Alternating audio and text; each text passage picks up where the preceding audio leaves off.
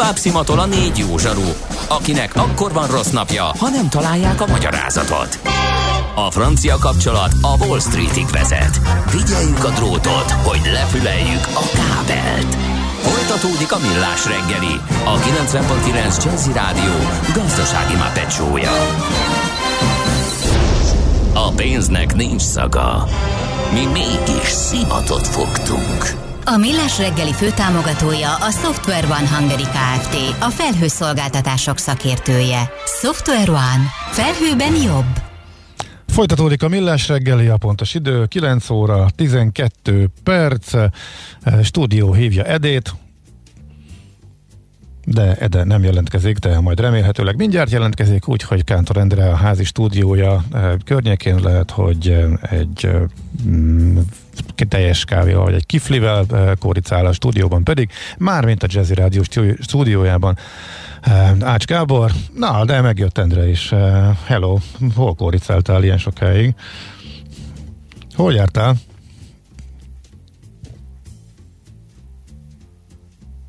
Na, nem hallunk. Akkor lehet, hogy valami technikai zűr van. Megnézzük.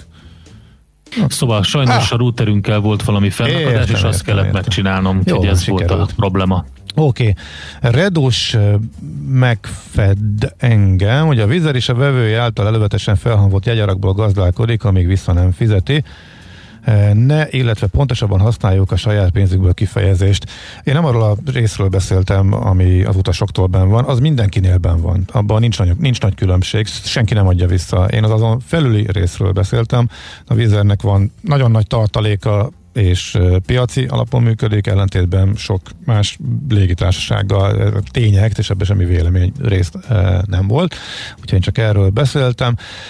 Bulgária holnap nyitnak, napos part pedig június 15-től ír egy kedves hallgató.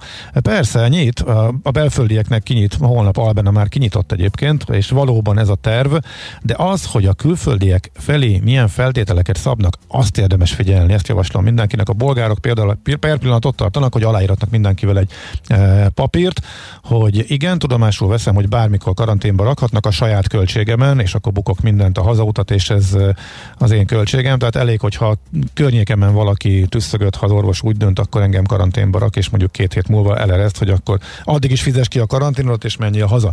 Na most kérdés, hogy ilyen papírt ki fog aláírni. Ugye a görögök azt mondják, hogy negatív tesztel szállhatsz föl csak a repülőre, legalábbis ez most a terv, és de ez ugye napról napra változik. Ezeket fogjuk megtudni a következő hetekben, akkor fog kialakulni, hogy milyen feltételekkel lehet majd utazni. Érdeklődnek a hallgatók Szicíliát illetően. Fogalmunk nincs per pillanat, hogy lesz-e járat. Ő júniust kérdezi, meg hogy milyen beutazási feltételek lesznek. Pont arra próbáltam rávilágítani az iménti körben, hogy eh, nagyon-nagyon szigorúan fogják bevenni a beutazást, mert mindenki attól tart, hogy éppen túljutottunk rajta, és jaj, akkor majd a turisták fogják behurcolni a vírust elindítva a második hullámot, ezért valószínűleg kitart a nagy szigorúság. Még egy eppés megjegyzés egy hallgatótól, jó lenne, ha a kerékpáros klub ma is forgalom számlálna, gyanítom más szám jön neki, mint 26 fokban a fagyizó előtt. Na de akkor forduljunk rá a Mesél a múlt rovatra. Nem ma, és nem mi találtuk fel a spanyol viaszt. Mesél a múlt. A millás reggeli történelmi visszatekintő rovata akkor, abból az időből, amikor pödört bajusz nélkül senki nem lehetett tőzsdeüzér. Érdekességek, évfordulók, események annó. Mesél a múlt. Így trédeltek dédapáink. Itt van velünk a vonalban Katona Csaba történész. Szervusz, jó reggelt kívánunk! Szervusztok, jó reggelt kívánok! Hát egy elég érdekes kifejezéssel ismertetünk meg szerintem sok mindenkit. A redemció kifejezéssel, vagyis megváltás. Ezzel a magyar történelemben kimondottan ugye a Jászkun terület önmegváltását jelölik. Abszolút erről van szó, így van, ez egy gyönyörű szép latin kifejezés, de már írjuk magyarosan is, tehát nem úgy, hogy redemptio, hanem redemptio, hosszúval a végén, és hát nem véletlenül választottuk ezt a témát, mert a magyar történelemnek ez valóban egy igen sajátságos fejezete, másról pedig ennek is nemrég volt évfordulója, nevezetesen 275 éve, 1745. május 6-án bocsájtotta ki Mária Terézia, mint magyar uralkodó azt a diplomát, amely a jászkonságot visszahelyezte korábbi kiváltságos állapotába, ha egyszer visszahelyezte, akkor már is el kellene oda jutni, hogy tehát miért kellett visszahelyezni, ha egyszer volt ilyen, mert akkor nyilván kikerült belőle. És itt indul a mi történetünk, illetve hát egy kicsit talán régebben. Mert hogy kik ezek a jászok meg a punok. Talán innen kéne megközelíteni rögtön a dolgot az elején. Hát kezdjük mindjárt ott, hogy ugye 13. század közepén van Magyarországnak egy tragikus eseménye, amit úgy szoktunk hívni, hogy tatárjárás, és talán még derenghet általános iskolában is, hogy negyedik Béla királyunk még a tatárjárás előtt a tatárok kerül menekülő kunokat, egy török nyelvű nép, az befogadta köten királlyal az élen. Ezen mindig ilyen nagy poénkodások mentek a suliban, hogy köt, köpeny, meg kötény, meg hogy mi a neve a királynak. Hát akárhogy is történt, a kunok ide betelepettek, itt uh, fogalmazunk úgy, hogy történt velük némi konfliktus, a magyar urak megölték kötenyt, a kunok uh, ahelyett, hogy segítettek volna minket a tatárok elleni küzdelembe, elmentek innen, de miután a tatárok is elmentek, meg negyedik Béla is vissza tudott térni, a punok az végül is mégiscsak sikerült ide édesgetni és letelepíteni. Nem véletlenül alakult ki a későbbi kiskunság és nagykunság. És vagy velük együtt érkeztek, erről a források mondjuk úgy, hogy nem vallanak tisztán, az egyébként iráni eredetű az oszétekkel közeli rokonságban álló jászok, vagy egy évszázaddal később, vagy valamikor a kettő között. Egy biztos, hogy ők a 14. századtól elhetőek fel a forrásainkban, és különféle, mint katonáskodó népek kiváltságokat kaptak kaptak, amiket aztán idővel sikerült kiváltaniuk pénzbeli juttatásra, tehát már nem kellett hadba vonulniuk. De nagyon érdekes dolog egyébként, roppant kíváncsi vagyok, hogy Mihálovics kolléga mit szólna ehhez, mert hallottam olyan vélekedés, hogy micsoda dicstelen dolog az, hogy immáron nem forgatjuk dicsőkordunkat, meg lőjük ki az íjainkat, hanem hát helyette otthon maradunk gazdálkodni. Én meg gondolom, hogy tulajdonképpen egészen normális dolog, hogyha valaki ahelyett, hogy idegenbe indul a király parancsára legyilkolni másokat, inkább otthon marad a családjával dolgozni. Tehát nem biztos, hogy ez csorbítja a jászkun dicsőséget, de ez az privát véleményem. De akárhogy is van, voltak ilyen kiváltságaik, és hát aztán jött a török hódítás. A török hódítás következtében pedig egy nagyon komoly népességcserére kerül sor. Tehát azt képzeljük el, ugye, hogy ebben a bizonyos 16-17. században hadak jönnek, hadak mennek, ez nem tesz jót a kontinuitásnak, hogy finom legyek.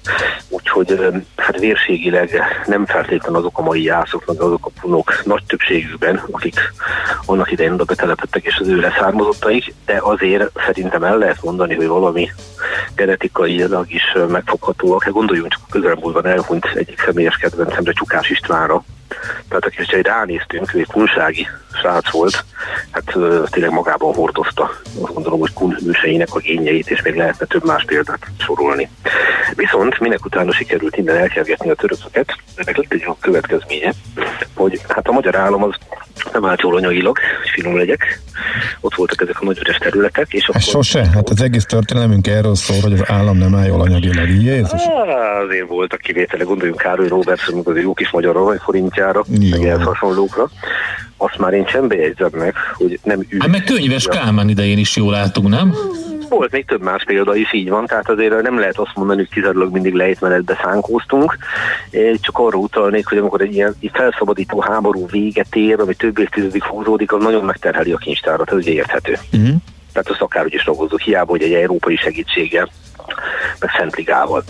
És hát Lipót, a hosszú ideig uralkodó, a közel 5 évtizedig uralkodó magyar király úgy dönt, hogy hát nem feltétlenül törvényesen eljárva, de, de ő bizony elárulja, mármint nem árulást követel, hanem eladja a jártóságot. 1699-ben megbíz egy egri komorai prefektus bizonyos Johann Christoph Franz Penz nevű urat, aki összeírja a lakott településeket és a pusztákat. Ez a híres nevezetes Penz féle összeírás, és ez egy nagyon szép látlelet a korabeli jászkonságról és hát a Jászkon kapitány Sőtér Ferenc, aki részt vesz ebben a felmérésben, az egy gyanakszik, hogy nem pusztán a statisztikai érdeklődés vezényli az uralkodó emberét, mikor ilyen felmérést csinál, hanem lehetséges, hogy most itt pont felmérik, hogy ez mennyit ér és fogalmazunk úgy, hogy gyanúja nem bizonyul alaptalannak. 1702-ben a jászkonságot a nádor fennhatósága alól, hiszen a nádor alá tartoztak ők, tehát a jászok alkonok, eladják a német lovagrendnek a bizonyos német lovagrendnek, aminek a története ugye hosszan mélyre nyúlik. Uh-huh. És ezzel viszont a jászkonok elbukják a korábbi szabadságjogaikat, jobbágyukká lesznek, mindez pedig 500 ezer rénes vagy rajnai forintért történik. E, és ebben a pillanatban nagyon nagy bajban vannak a jászkonok, hiszen innentől kezdve ugyanabban a helyzetbe kerülnek, mint bármelyik vármegyei jobbágy. Na most azt gondolom, hogy érthető, ha ezzel ellen tiltakoznak, berzenkednek és igyekeznek kifejezni az egyet nem értésüket, na most ezen kívül viszont mit tudnak tenni. Hát olyan sokat nem. Olyan sokat nem, viszont soha fel nem adják olyan értelemben a dolgot, hogy állandóan igyekeznek megtalálni a módját annak, hogy valahogy ebből az állapotból kikerüljenek. 1731-ben bejön egy tulajdonos váltás, a német lovagrendből immár átkerülnek a Pesti Invalidus ház uralma alá. Erről a Pesti Invalidus házról talán csak annyit, hogy ez a mai Budapest egyik barokk épülete Pesten, 18. század elején épül föl, és ugye hát mint a nevéből is ki lehet találni, ez egy egyik legrégebbi középület egyébként, hiszen kiszolgált hadirokkontak otthonának épült. Ma egyébként ez a budapesti önkormányzat székhelye. Csak hogy legyen egy ilyen vetülete is ennek a történetnek. Viszont a jászkonok szempontjából vagy teljesen mindegy, hogy német lovagrend, vagy testi invalidus ház, a lényeg mégiscsak ugyanaz. Ők alávetett jobbágyi sorba vannak, és hát az a helyzet, hogy ebből szabadulni akarnak. És végül is erre, erre nyílik lehetőség 1740-es években. Ennek persze több oka van, hogy így van. Részben szolgálták a mindenkori uralkodót a különféle ilyen harcokban egyfelől, másfelől pedig azért Pálfi János Nádor is támogatja az ő elképzelésüket, ugye mégiscsak a Nádor lenne a kiváltságot jászkóságnak a vezetője. És hát lassan, de biztosan elindulnak abba az irányba, hogy egy módon megszabadulhatnak a földesúri függéstől, ha összedobnak egy bizonyos összeget, és kvázi megváltják saját magukat. És akkor különféle akcióba kezdenek a jászkonok, rengeteg kölcsönt vesznek föl, részben mint testület, de részben az ott élő emberek is összedobálják azt az összeget, ami egyébként többre rúg, mint 500 ezer, tehát mint az eredeti összeg, hogy egyszer is mindenkorra megváltsák magukat a földes úti függéséről, és végül is majdnem 600 ezer forintra nőtt ez az összeg. Ez vitatható, hogy pontosan ez mennyit ér ebben az időben, a legszélsőségesebb elképzelés szerint ez Magyarország egyévi jövedelmét tette ki. Maradjunk annyiban, hogy összeg. Azt hiszem, ezt nehéz volna elvitatni. Ezen kívül még vállalták ezer lovas felszerelését, általános hadfelkelést, és ha amennyiben hozzájuk látogat a nádor és más tisztviselő fizetésének a megadását, ellátását, tehát nagyon komoly összeget tettek ebbe bele. Viszont ezért az összegi cserébe visszakapták a kiváltságaikat. És innentől kezdve kialakult egy nagyon sajátos polgári fejlődésnek az alapja a jászkonságba, hiszen immáron nem beszélhetünk jobbágyi függőségről. Megoszlott a társadalom, aki beszállt a megváltásba, azt úgy hívták, hogy redemptus. És ez lett a társadalom legmagasabb rétege, a redemptus és az ő leszármazottai, és ugye ezt a jogot örökölték, és voltak az irredemptusok, akik hát nem tudtak beszállni ebbe az összegbe. Mennyit ért ez a kiváltság. Arról csak annyit, hogy nagyon nem szerették, ha országos nemesek költöznek be közéjük. És alapvetően, ha valaki országos nemes volt, az nem is tudta érvényesíteni a nemesi jogait, úgy, mint mondjuk adómentesség, meg hasonlók a jászkonság területén, mert a közös jogból kellett, hogy részesedjen, de például nem egyénileg adóztak, hanem mint testület adóztak. Magyarán fogalmazva a 19. századi polgári fejlődést jóval megelőzően már a 18. század derekán itt elindult egy olyan magántulajdonra alapuló, tényleg polgárnak nevezhető fejlődés, ami ezt a területet mondjuk úgy, hogy több más kiváltságú területtel együtt kiemelte korabeli Magyarországból. Ők úgy hívták magukat, és ez szerintem egy eléggé ötletesen és elmésem, hogy ők a kétszer megváltott nép, mert hogy egyszer megváltotta őket Jézus, mint mindenki mást, de másodszor pedig a redempció váltotta maga jászkot, és a konokat, és saját magukat váltották meg. Mihalik Béla kiváló kollégám egyébként csak itt sem bemondanám, most került Nózába egy kötete, és pont ezt a címet választott, hogy a kétszer megváltott nép a 17-18. századi katolikus jásságról szól az ő kötete.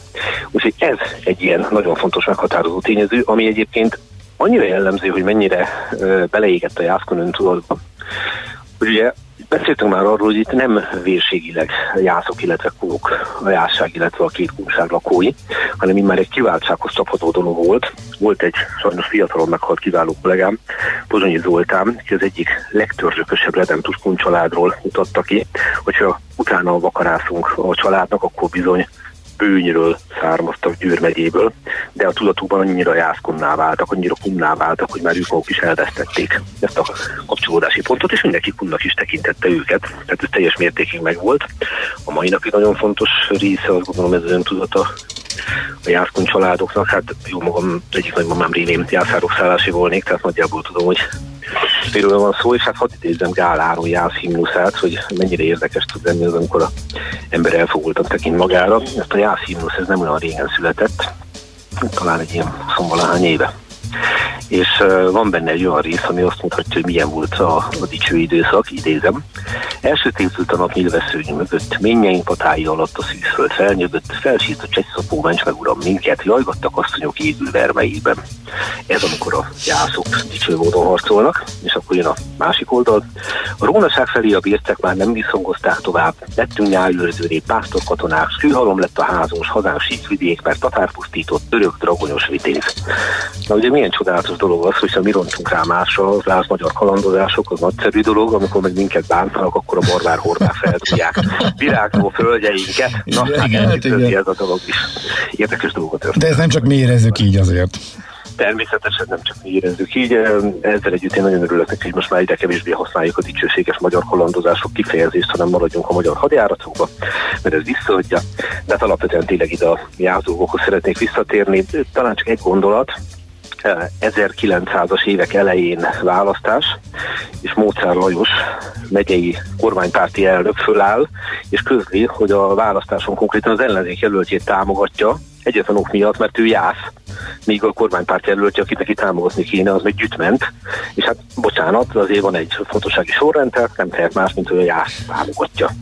Ez azt hiszem egy 20. század elejé történet, és ez szépen mutatja, hogy amikor már réges-rég nem ér semmit a kiváltság, hiszen 1876-ban a céltörténelális modernizációra törő magyar állam minden kiváltságot beszánt, kivéve egy egészen keveset fiúméban, azért külön történet lehetne, hogy ott miért tett kivételt, és akkor szépen megszünteti a jászkunság kiváltságait, és hogy ne legyen nagyon legyen nosztalgia, nincs önálló Jász megye, nincs önálló Kiskun megye, vagy Nagykun megye, hanem más törvényhatóságokkal egyesíti őket. Nagyon jellemző, hogy Jász Nagykun szólnak megye székhelye, nem Karcagra kerül, nem Jászberénbe uh-huh. kerül, hanem az akkor fejletlenebb szólnokra, és én még a mai napig is él a köznyelvben az akkori elnevezése a megyének, Jász Nagykun szólnak megyét is csak úgy hívták, hogy Muszáj vármegye. Hát szép dolog a Jászkon öntudat. Oké, okay. nagyon szépen köszönjük Csaba, nagyon izgalmas történet volt. Nagyon ke- én személy szerint nagyon keveset tudtam erről, úgyhogy külön köszönjük, hogy felhívtad rá a figyelmünket én azért tartom fontosnak egyébként most túl azon, hogy persze az öntudaton az ember tud nevetni is, meg komolyan venni is. Valójában egy építő dolog egyébként, hogyha nem, nem spilázzuk túl, mert tényleg a polgári fejlődésnek ez egy fontos eleve volt. Van egy olyan fogalom is, hogy jászkon expanzió, amikor a tehetősebb, gazdagabb jászkonok fölvásárolják például a környező megyékben a földeket, meg a szőlőket, mert ők tehetik, hiszen ők már nincs. Először egy redempció, aztán egy expanzió. Hát, látod, ezek miért mindenre képesek ezek a jászkonok? Akkor a következő kérdésem már csak az lesz, Csaba, hogy annak néz utána, hogy miért hívják jászkeszegnek azt a bizonyos keszeget, úgyhogy egy tippen van katolikus, mert a punok azok reformátusok. De lehet, hogy ez egy túlzott történeti megközelítés volt. Oké, okay, Csaba, nagyon szépen köszönjük. Még egyszer jövő héten folytatjuk, kíváncsian várjuk. Az hogy... szívem, és remélem, hogy addigra az internet működni fog, mert az a helyzet, hogy egyrészt így a net lehalt, másfelől rám mászott a legcsúnyább macskában, ígyből pont akkor, amikor telefonálni próbáltam, úgyhogy egyszer nem tudok mást elképzelni, mint a transnacionális erők akadályozzák a jászkörön tudat hirdetését. Mhm. De azért sikerült, sikerült. És, igyekszem, igyekszem. és nagyon büszkén, büszkén hordod, viseled és terjeszted. Mind, mindjárt előveszek egy jászkörtöt, úgyhogy Oké. Okay. Oké, okay, köszönjük Na, szép szépen. napot. Sziasztok, minden jót. Szia, szia. Katona Csabával beszélgettünk tehát eh, most is, eh, mint minden kedden, ugyanebben az időben a Mesél a múlt rovatunkban. Mesél a múlt rovatunk hangzott el. Kövesd a múlt gazdasági és tőzsdei eseményeit kedd reggelenként a Millás reggeliben. Műsorunkban termék megjelenítést hallhattak. Rövid hírek a 90.9 Jazzin. Mérsékelten nőtt az igazolt koronavírus fertőzöttek száma, 29 pozitív eredménnyel 3313-ra emelkedett. A kór szövődményeiben újabb négy krónikus beteg vesztette életét, így az elhunytak száma 425-re nőtt. Több mint ezren viszont már meggyógyultak, az aktív fertőzöttek száma 1900 alá csökkent. A kokásoknál csökkentette a munkaerő hiányt a járvány, számolt be a világgazdaság. Több olyan hiánymunkakört is sikerült betölteni az elmúlt hetekben, amelyre hosszabb idő óta kerestek jelölteket. Ilyen például a hulladékrakodó, a köztisztasági gépjárművezető, a köztisztasági takarító, a gépjárműszerelő és a lakatos. A Nemzeti Hulladékgazdálkodási Koordináló és Vagyonkezelő ZRT szerint sehol nincs fennakadás a szemétszállításban, a lomtalanítást viszont egészségvédelmi okokból az egész országban leállították. Akár augusztusban is mehetnek majd nyári gyakorlatra a diákok, közölte a szakképzésért felelős helyettes államtitkár. Pölöskei Gáborné a Kossuth Rádióban elmondta, idén tovább nőtt a szakképzés népszerűsége a nyolcadikosok körében, a tanulók több mint 40%-a jelentkezik technikumba. A Tata bánya és Tata közötti bicikliút lett az év kerékpárútja. A szervezők a lakosság által beküldött magyarországi kerékpárutakról készült fotókat bocsátották szavazásra. A pályázatot a Közlekedési Kultúra Napja programsorozat részeként hirdették meg. A cél, hogy népszerűsítsék a kerékpáros turizmust Magyarországon, valamint hogy felhívják a figyelmet a közlekedés biztonságra és a kerékpáros infrastruktúra fontosságára. A kereskedelmet, a vendéglátást, a fodrászatokat és a strandokat is újra nyitják jövő hétfőn Olaszországban. A régióknak péntekig kell kidolgozni a betartandó biztonsági előírásokat. Ellenőrzik az egyes tartományok járványgörbéjének alakulását és a fertőzés fokozódása esetén a kormány régiónként ismételt szigorítást rendelhet el. Erős hidegfront érte el ma térségünket, jelenleg az erős széllökések és a zivatarok miatt a Dunántúl nagy részén riasztás érvényes, viszont délelőtt fokozatosan mindenütt megszűnik a csapadék, délután maximum 18 fokot mérhetünk majd. A hírszerkesztőt Smittandit hallották friss hírek legközelebb fél óra múlva. Budapest legfrissebb közlekedési hírei, itt a 90.9 jazz jó napot kívánok! Budapesten lezárták az Erzsébet hidat, mert valaki felmászott a híd szerkezetre. A forgalmat mindkét irányból elterelik. Torlódásra számítsanak a hegyalja úton befelé, a Krisztina körúton a Döbrentei tér előtt, továbbá a Rákóczi út, Kossuth Lajos utca, Szabad Sajtó út útvonalon is. Csak a BKK járatait engedik át, melyek jelentősen megnövekedett menetidővel közlekednek. Baleset történt a 12. kerületben a Költő utcában a Dianna utcánál. A 21-es és a 21A autóbusz a Svábhegy és az Őzike köz között nem közlekedik. A 212-es autóbusz pedig terelve jár, nem érinti a Svábhegy megállót.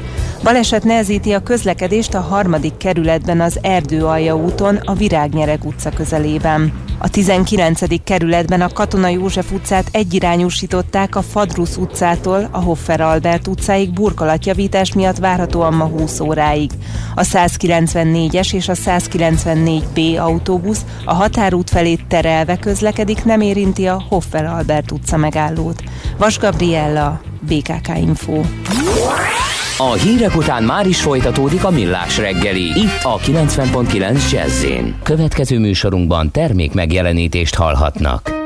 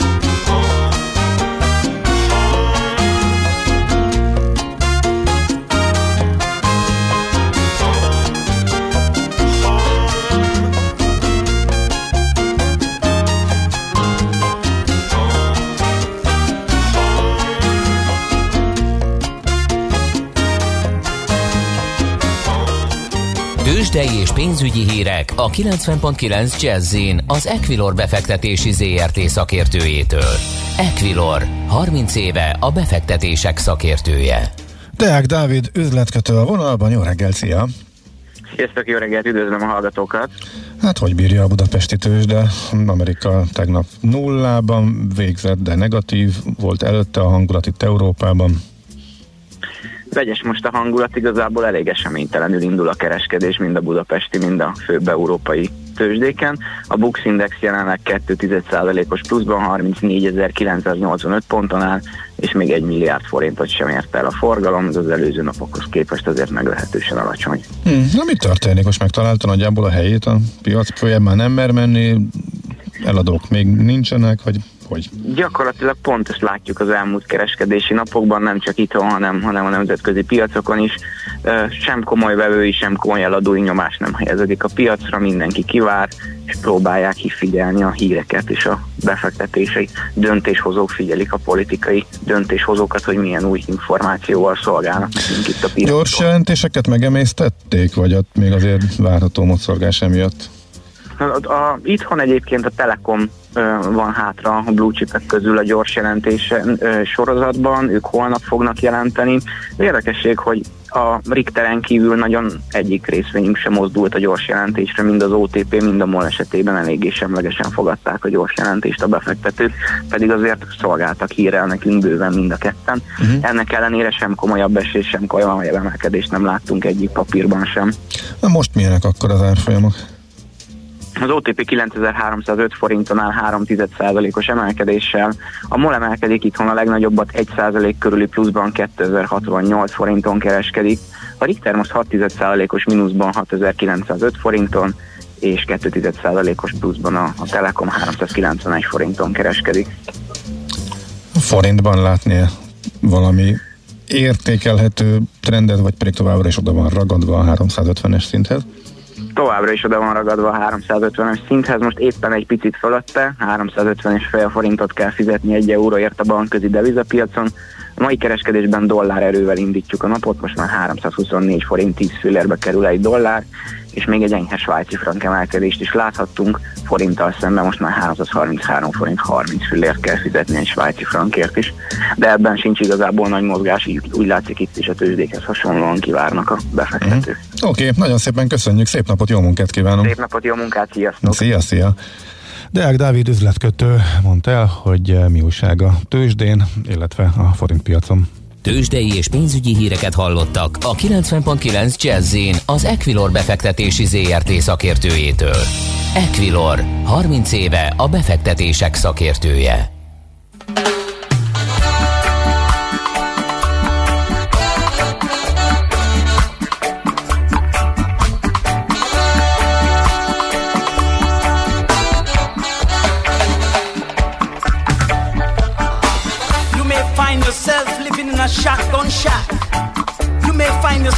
Another part of the world.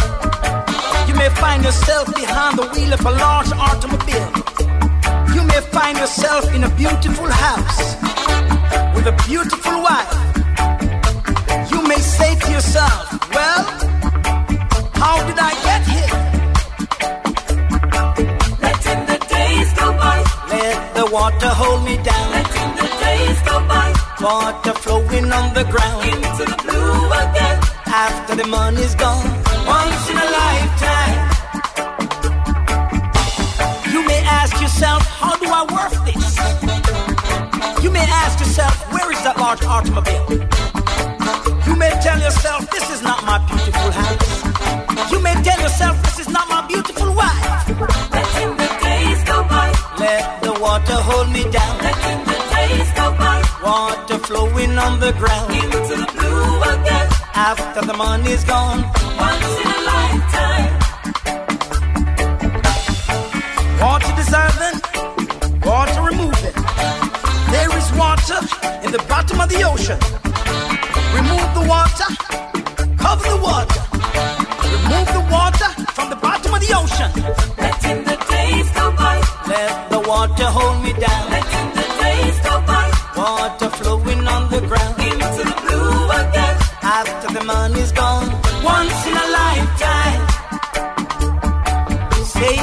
ever was. Same as it ever was.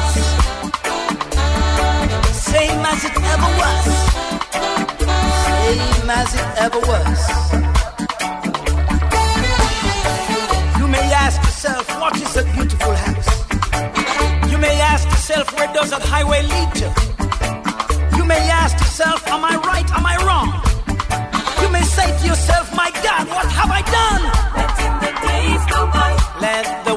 hold me down. Letting the days go by. Water flowing on the ground. Into the blue again. After the money's gone, once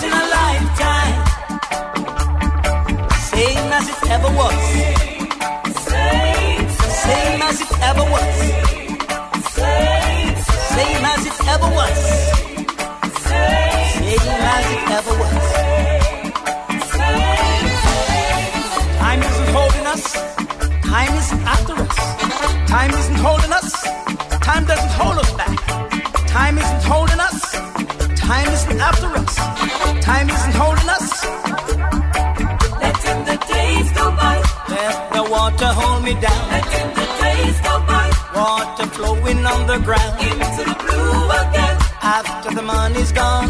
Once in a lifetime.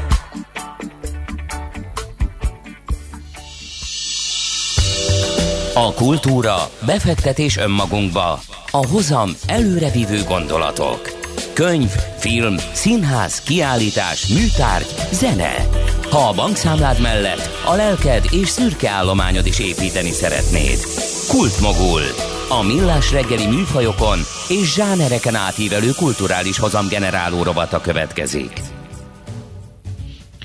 Hát egy nagyon érdekes témával jelentkezünk a mai kult rovatunkban, mégpedig azzal, hogy úgy tűnik, hogy eh, az árverések területén eh, éledezik egy picit a piac, mármint hogy eh, online is lehet licitálni a nemzetközi árverések legnagyobb forgalmát adó műveire, de hogy ezt az egész helyzetet egy picit kontextusba helyezzük meg, megnézzük, hogy mennyire más az online árverés, mint az élő, meg hogy egyáltalán mi történik ezen a piacon.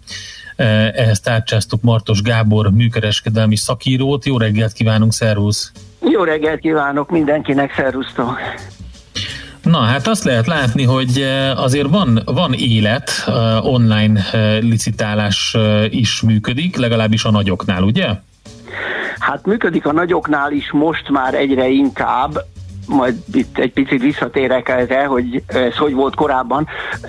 Ugye a kicsiknél ez mindig is volt. Tehát ugye a, a, a műkereskedelmi világ az alapvetően ugye két részre osztható, sok szempontból máshogy is, de mondjuk ha most csak így nézzük. Ugye vannak az úgynevezett nagy élő árverések a vezető árverezőházaknál, illetve a kisebbeknél is folyamatosan, és van az online világa, ami már azért amióta online van, ez, ez ugye nagyon sok helyen volt, tehát nagyon sok olyan olyan kisebb forgalmú árverezőházat tudunk a világról mondani, de akár Magyarországról is, amelyek folyamatosan csak is és kizárólag online árvereznek, tehát nagy élő árveréseket nem tartottak eddig sem. Ugye a nagy házak, tehát itt most értem a Sotheby's-t, a Christie's-t, a Philips-et, a Bonhams-et és így tovább, azok az elmúlt években egyre inkább mentek az online piac felé, hiszen nyilvánvalóan nem engedhették meg maguknak azt, hogy ők erről a piacról valamilyen módon módon kiszoruljanak, ahol a kisebbek egyébként mondom évek óta már rendszeresen jelen vannak. Tehát állandóan, ha az ember olvasta ezeknek a nagy házaknak az éves évvégi összefoglalóit, akkor minden évben azt láttad, hogy és akkor idén ennyivel többet értünk már el az online-on, meg idén annyival többet értünk már el az online-on, tehát hogy egy picit ezt is próbálták nyilván megerősíteni, egyrészt nyilván új közönséget bevonzani, fiatalabbakat, olyanokat, akik az online térben sokkal aktívabbak, Másfelől viszont folyamatosan mentek ugye az élő árveréseik, és azért azt látni kell, és azt most is látjuk ebben a mostani helyzetben is, hogy az igazán nagy szenzációkat, tehát a nagyon nagy kvalitású, nagyon nagy pénzeket hozó műtárgyakat azért most sem az online-ra viszik, mint ahogy nyilván korábban sem, amíg voltak élő árverések. A Tartalékolják változás... őket? Meg, megpróbálnak kivárni hát velük? Persze, persze, mert hogy ez egy két külön pálya. Tehát azt kell ebbe látni, mutatni, hogy, hogy ez két külön pálya az élő és az online. Az onlineban ugye ülsz egyedül egy számítógéppel szemben, látsz egy, egy tételt, mondjuk egy festményt, ami tetszik neked, adott esetben meg akarod venni, ott oda van írva egy összeg, hogy mennyi a kikiáltás jára, kattintasz egyet, azt mondják jó. Másnap visszamész, ugye ezek mindig hosszabb távú árverések az online licitek, másnap odamész, és látod, hogy valaki rád ígért 100 dollárt, annyival följebb ment az ára, azt mondod, ennyit neked még megír, megint kattintasz egyet. De ez egy hosszú távú, és hogy úgy mondjam, unalmas folyamat.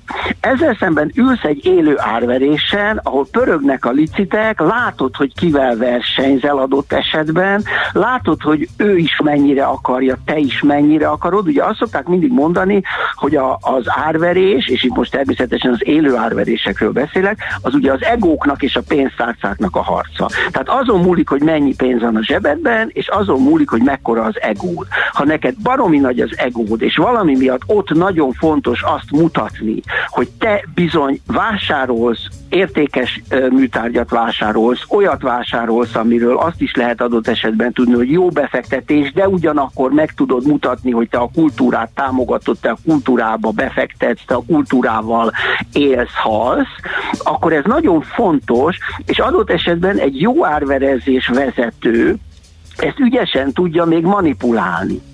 Tehát, hogy, hogy ott azért vannak olyan gesztusok, vannak olyan nézések, vannak olyan, nem is kell ott szó, tehát nem kell azt mondani, hogy tessék még rá licitálni, hanem csak egyszer rád néz, és várakozóan, és te azt érzed, hogy talán még mégiscsak megéri neked, hogy még egy millió dollárral följebb menjél abban a licitben. Tehát, hogy más a, a, a, a kategória, és hogy mondja konkrét példákat, hogy lássuk, mert valóban az van egyébként, amit te most mondasz, hogy hiszen nem lehet élő árveréseket tartani, ugye a távol-keleten már a februári-márciusi árverések elmaradtak, a, a, a, az európai és a tengeren túli amerikai árverések ugye pedig pillanatnyilag szünetelnek az élők, tehát hogy más nem mondjak, ugye például New Yorkban holnap kellene lennie egy, egy nagy élő árverésnek a Sotheby's-nél, aminek a, a sztár meghirdetett tétele az egy Francis Bacon triptihon 60 millió dolláros becsértékkel, hát ezt nem fogják rátenni az online-ra, ezzel szépen meg fogják várni, a mostani tervek szerint a június legvégét, vagy a július legelejét, amikor majd reményei szerint Londonban vagy New Yorkban már megint lehet élő árverést tartani, és ott fogják kalapács alá vinni.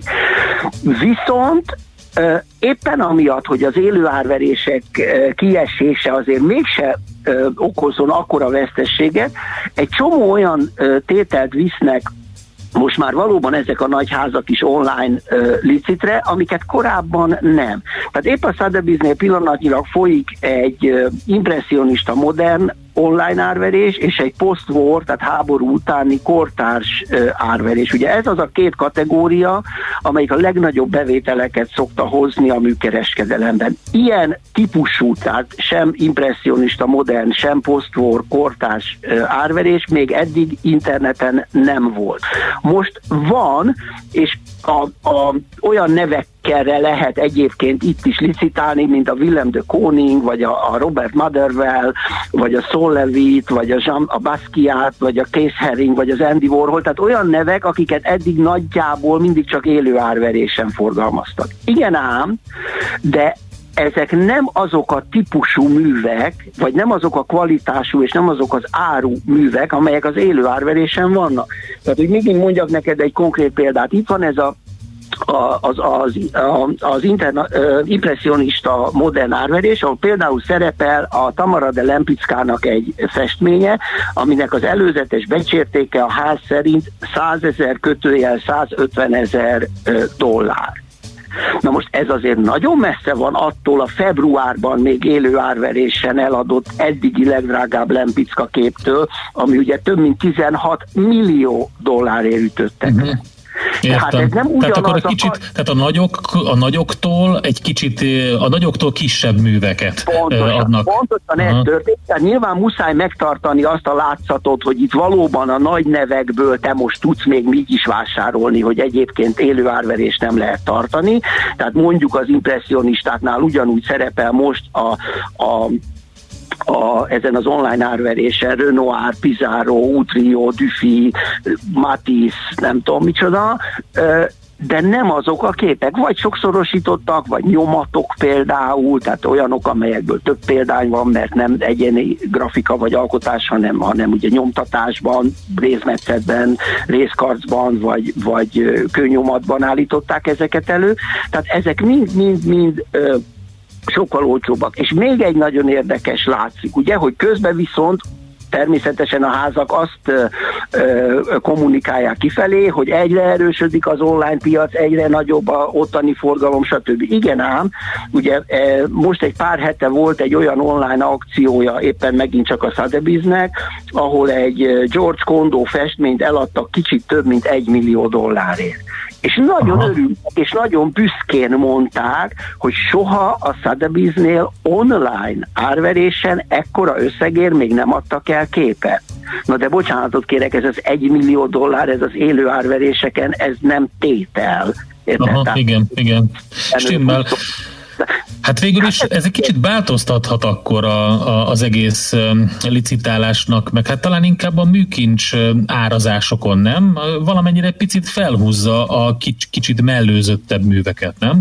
Valószínűleg ez fog történni, igen, tehát hiszen egészen addig, ameddig vissza nem állnak az élő árverések, és újra nem lehet már majd a 20-30-50-100 milliós árkategóriákért versenyezni, addig bizony ezek maradnak, és az nyilván nagyon sokat fog ezen segíteni, ha ide bejön ugyanúgy egy Picasso, bejön ugyanúgy egy, egy nem tudom én, egy, egy Rodin, egy Henry Moore szobor, vagy egy, egy, egy Jeff Koons, vagy, vagy egy, egy Ai Weiwei, akik eddig jó részt az élőn voltak. Igaz, hogy most kisebb kvalitású, vagy, vagy kisebb áru alapvetően, mert hát a kvalitás attól még lehet remek mondjuk egy, egy Picasso részkarcnak, hogy az nem egy nagy olajvász festmény, de mégis sokkal olcsóbban tudsz hozzájutni, de mégis hozzájutsz, tehát magyarul azt érzed, hogy nem estél ki a, a műkereskedelemnek a, a, a forgásából. És persze jól látszik, hogy az olyan típusú ö, nagyobb, drágább ö, becsült, feltehetően majd jóval több pénzt hozó képeket, azt spájzolják. Tehát nem véletlen, hogy most például bejelent, amikor bejelentette a Sotheby's, hogy a, a feltehetően a június vége, július elejé héten, tehát ugye van egy hét, ami, ami a június vége, július eleje, és hogy azon a hétre már azt remélik, hogy amennyiben erre természetesen a, a járványhelyzet és a hatóságok enge, engedélye megvan, hogy, hogy lehet élőben árverezni, akkor az összes eddigi elmaradt nagy élő árveréseket, tehát például a Londonit és minden egyebet, az átviszik New Yorkba, és New Yorkba fognak egy fantasztikus nagy hetet terveznek, egy egész Aha. hetes folyamatos aukciós ö, ö, szezont, vagy hetet, ö, ahol minden olyan elő fog kerülni, ami nyilván nem megy az online-ra, mert azt a Roy Lichtenstein képet, aminek 20-30 millió dollárra becsértéke, azt nem fogják az online-ra vinni, hanem azt szépen elspájzolják, mint ahogy azt be is jelentették már, mert most már azért kezdik arra is nyilván, a, hogy mondjam, beetetni az embereket és fölhívni a figyelmet, tehát egyenként mondogatják, hogy mi lesz az, ami majd ott megint élőben már sztártételként megvásárolható, hogy például ez a Liechtenstein kép, a 20-30 millió dolláros becsértékével, ez bizony ott lesz az egyik sztártétele annak a már majd remélhetőleg újra élőben megtartott aukciónak. Nagyon érdekes a történet. Oké, okay, köszönjük szépen. Hát még beszélgetnénk erről, hiszen sok kérdést felvetett, de akkor még visszatérünk egy kicsit később rá ezekre Bármikor. a dolgokra egyáltalán, hogy hogyan árazódik. Jó? Jó, bármikor állok rendelkezésetekre, és köszönöm Szépen. az érdeklődéseteket. Szép napot Oké, okay, mi köszönjük szépen. Köszönjük. Hello. Martos Gáborral beszélgettünk, műtárgypiaci szakíróval. A papagéno.hu jelent meg cikke többek között erről, hogy a nemzetközi árverések milyen online aukciókra és nem online aukciókra készülnek, illetve még azt ajánlanám mindenkinek a figyelmébe, hogy van egy kiváló könyve, több is, de az egyik az az egy cápa ára, és abban, hogy műkereskedelemnek a különböző kérdéseivel foglalkozik, de szerintem ezt majd egyszer egy másik alkalommal megbeszéljük. Kultmogul. A millás reggeli műfajokon és zsánereken átívelő kulturális hozamgeneráló rovata hangzott el. Fektes be magadba, kulturálódj! Hát kapott még egy még frappánsabb választ az a hallgató, aki a bringás számlálás kapcsán vetette föl, hogy ma kéne számlálni a bringákat, és nem 26 fokban a fagyizó előtt. A válasz így szól. Ha a bringát ma kell számolni, akkor gépkocsi forgalmat meg szeptember elején, ha esik az eső is. Köszönjük szépen, benne volt minden. Nagyon érdekesnek találom, hogy mennyire indulatos vitát szül ez az egész történet, és hogy elmennek az emberek amellett a kis enyhe tény mellett, hogy a városvezetésnek a, a most elkezdett tervei, azok már több éves előkészítő munka eredményei, szóval nagyon, nagyon érdekes, pont a tegnapi beszélgetésből egyébként ez kiderült, de mindegy. No, hát lesz még miről beszélnünk, mert uh, Tarlós István nyilatkozott éppen, az előző főpolgármester azt mondaná, hogy ő bezárná a libegőt és a uh, fogaskerekűt mm. is, uh, úgyhogy mm. ezekre még majd nyilván visszatérünk, sok minden változik még, és uh, tényleg az lenne jó, hogyha nagyjából egyességre jutna az emberek többségbe, hogy uh, milyen irányba haladjunk a zöldülés mentén. Na hát ennyi volt már a millás reggeli. Köszönjünk el! Nagyon szépen köszönjük a figyelmet, természetesen holnap is lesz Millás reggeli, addig pedig mindenkit szeretettel látunk Facebook oldalunkon, meg a millásreggeli.hu-n, ahova megígérem, hogy a pénteki podcasteket is fel fogom tölteni, egy kicsit elszaladt a hétvége velem, én vagyok a hibás, én nem töltöttem fel. Mi a kulpa? Én még megnyugtatnám Fergábort, aki amikor meghallotta reggel a hangomat, és e, föltűnt neki, hogy ismét én vagyok a stúdióban, hogy mióta nincs fapados, azóta az ács dolgozik is, és ha megnyugtathatlak, hogy a következő két napban biztos, hogy nem én leszek, hanem majd a kedves kollégák szórakoztatnak benneteket. Addig is Hallgassátok a 90.9 Jazzit. Szép napot mindenkinek. Sziasztok! Már a véget ért ugyan a műszak, a szolgálat azonban mindig tart, mert minden lében négy kanál. Holnap reggel újra megtöltjük a kávés bögréket, beleharapunk a fánkba és kinyitjuk az aktákat. Addig is, keressetek minket az arcaktákban, a közösségi oldalunkon. A mai adás podcastjét pedig holnapunkon. Millás reggeli, a 90.9 Jazzy Rádió gazdasági mapetsója. Ha csak egy műsorra van időd idén, tégy róla, hogy ez legyen az. Csak egy dolog lenne még. A Millás reggeli főtámogatója a Software One Hungary Kft. A felhőszolgáltatások szakértője. Software One. Felhőben jobb.